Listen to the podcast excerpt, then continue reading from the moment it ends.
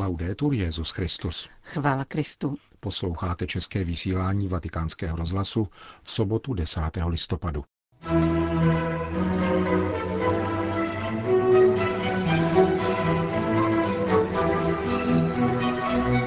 Mezinárodní eucharistický kongres bude roku 2020 v Budapešti.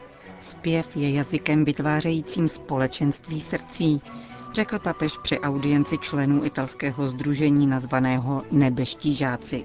V Barceloně se konala beatifikace 16 mučedníků z dob pronásledování církve ve Španělsku. To jsou hlavní témata našeho dnešního pořadu, kterým provázejí Milan Glázer a Johana Bromková. Zprávy vatikánského rozhlasu. Vatikán. Svatý otec dnes přijal členy Papežské komise pro mezinárodní eucharistické kongresy v rámci jejich plenárního zasedání, kterého se účastnila rovněž maďarská delegace, vedená kardinálem Petrem RD, arcibiskupem Budapešti, která bude v roce 2020 pořádat příští mezinárodní eucharistický kongres. Tato událost, řekl papež František, proběhne v evropském velkoměstě, jehož křesťanská společenství dychtí po nové evangelizaci, schopné čelit moderní sekularizaci a globalizaci, ohrožujících svébytnost jejich bohatých a rozmanitých dějin. Co tedy znamená slavit Eucharistický kongres v moderním a multikulturním světě?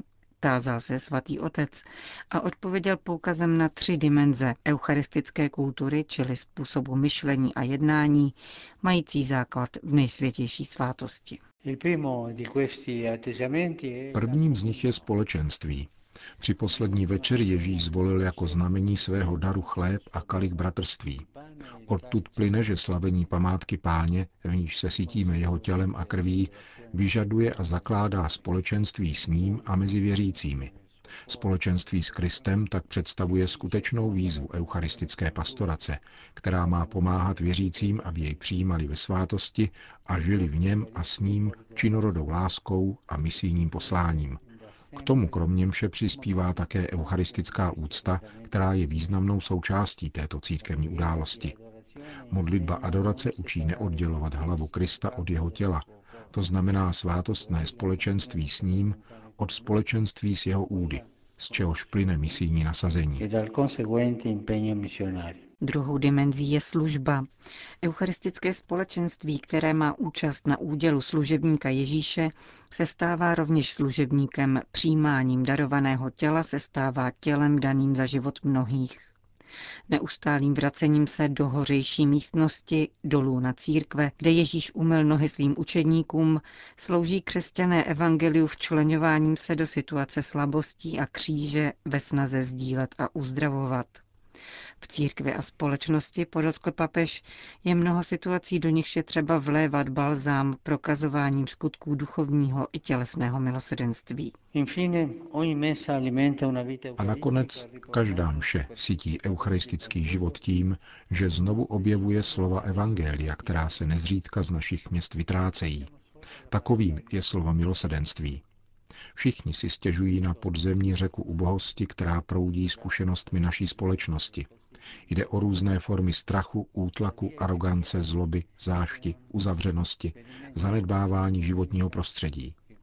Křesťané však každou neděli zakoušejí, že tento prout nezmůže nic proti oceánu milosedenství, který zaplavuje svět. Zdrojem tohoto oceánu smilování je Eucharistie. Příští Mezinárodní eucharistický kongres, který se uskuteční za dva roky v Budapešti a bude pokračováním jejich více než stoleté historie, je povolán ukazovat stezku novosti a obrácení a připomenout, že středem života církve je Eucharistie. Řekl papež František v závěru dnešního setkání se členy zmíněné přípravné papežské komise. Vatikán. Papež dnes přijal na audienci členy italského združení nazvaného Nebeští žáci, Alunni del Cielo u příležitosti 50. výročí jeho založení.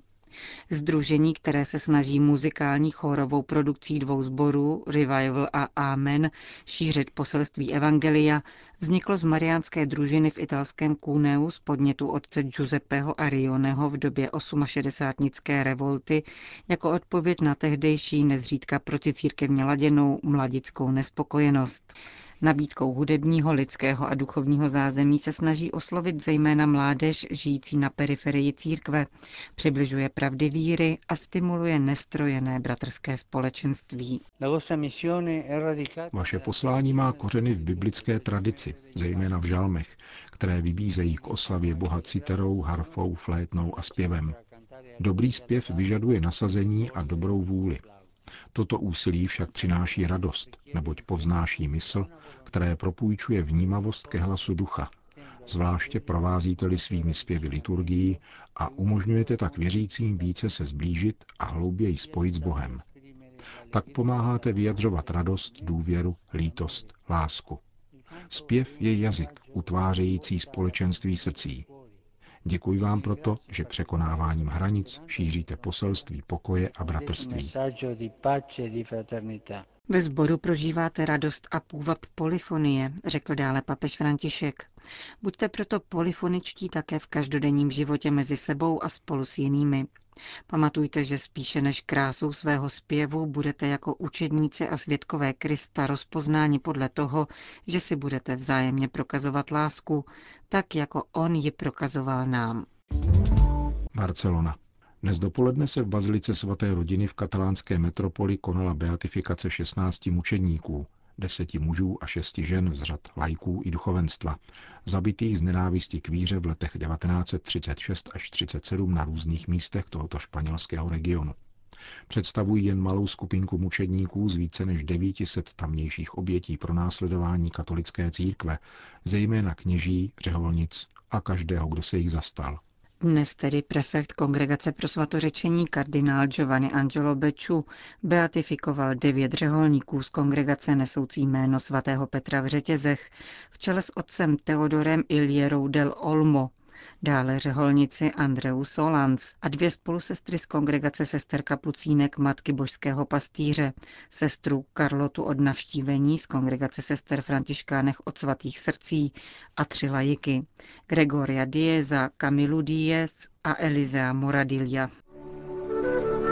Tito noví blahoslavení hlásají jakožto mučedníci evangelium položením svého života z lásky – Mocí svého utrpení jsou znamením té největší lásky, která zahrnuje všechny hodnoty.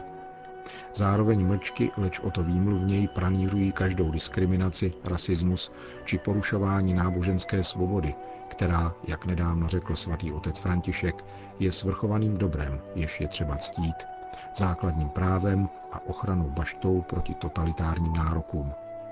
Svojí věrností, kterou dovedli k heroičnosti, nás učí hledat neustále boží vůli v plnění svých každodenních povinností. Jsou živým svědectvím toho, že Kristův učedník je uprostřed soužení a nepřátelství, povolán zachovat trpělivost a umírněnost spolu se schopností odpustit, jako to na kříži učinil Kristus. Kázal kardinál Beču při sobotní beatifikaci v bazilice Sagrada Familia. Vatikán, Rumunsko. Papež František se na jaře příštího roku patrně vydá do Rumunska. Sdělil to předseda rumunské biskupské konference arcibiskup Jon Robu. Zbývá ještě doladit některé jednotlivosti, ale návštěva je téměř jistá, řekl arcibiskup Bukurešti. 15 člená rumunská biskupská konference spolu s jedním biskupem Moldavska pobývala v těchto dnech na kanonické návštěvě Arlímina ve Vatikánu. Více než hodinu rozmlouvali s Petrovým nástupcem a ve čtvrtek s ním koncelebrovali v kapli domu svaté Marty. Po setkání se svatým otcem řekli vatikánskému rozhlasu, že se jim dostalo mocné duchovní vzpruhy. V Rumunsku žijí převážně pravoslavní křesťané, ale také katolíci latinského, byzantského a arménského ritu. Vatikán. Navzdory deklarované neutralitě byl svatý stolec v prvních měsících první světové války vnímán jako spojenec Německa. Jestliže posléze vydobil svoji neutralitu, byla to zásluha nového šéfa papežské diplomacie, arcibiskupa Eugenia Pacelliho, budoucího papeže Pia XII.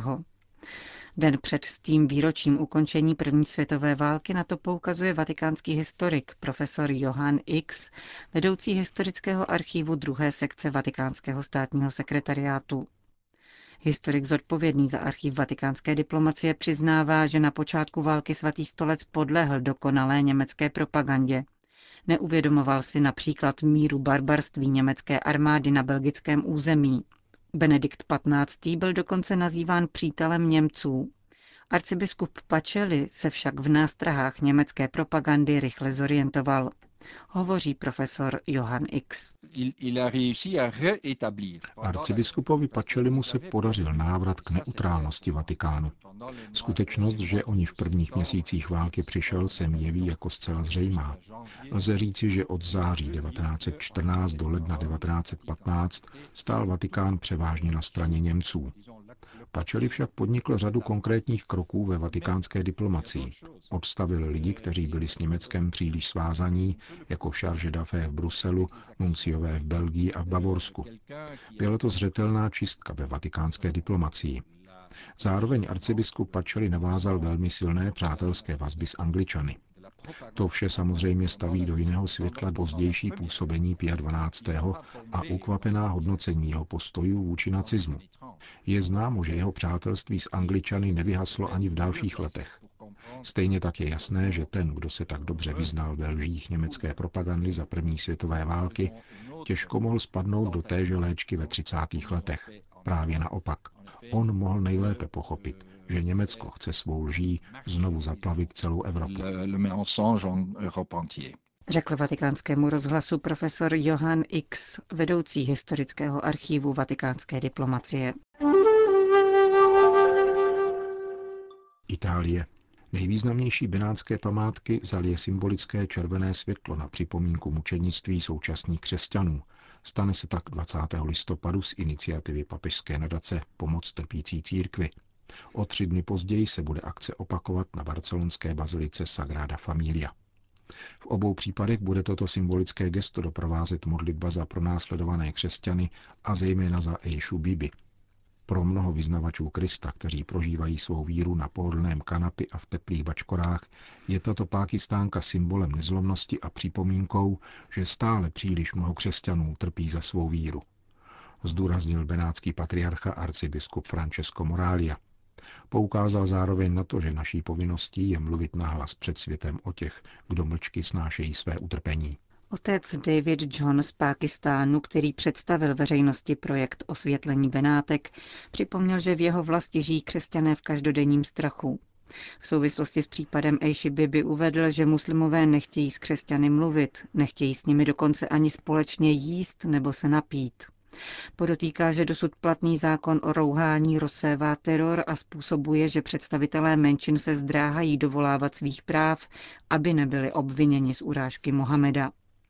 Jsme neustále indoktrinováni, dokonce i na lekcích matematiky jsou děti nucené studovat islám.